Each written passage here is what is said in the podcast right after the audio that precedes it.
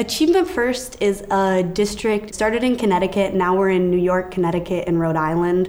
We have 36 different schools. We have elementary through high schools. And we take a very data driven and open source approach to education. So we like to be able to utilize the data that our students are producing, how they're doing on assessments, how they're doing on state tests to improve our curriculum. And then we want to share those insights so that they don't only affect our students, but they can affect and improve the education of students everywhere in America.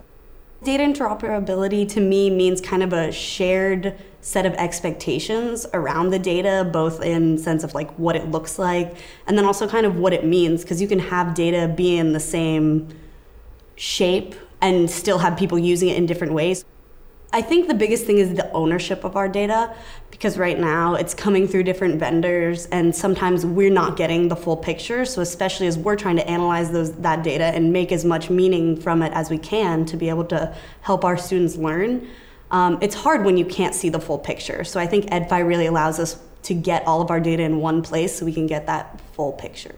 Currently, our largest challenge is scalability we're an expanding district, so we need our data infrastructure to take up less cost as it gets bigger per like capita per unit.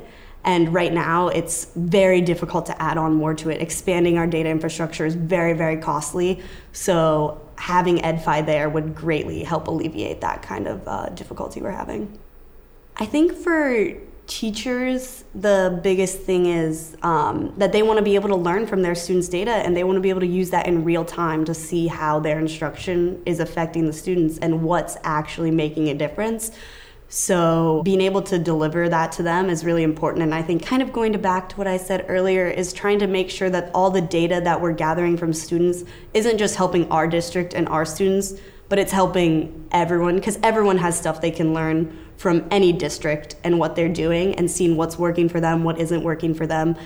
Um, so I think that it's just the more knowledge, the better.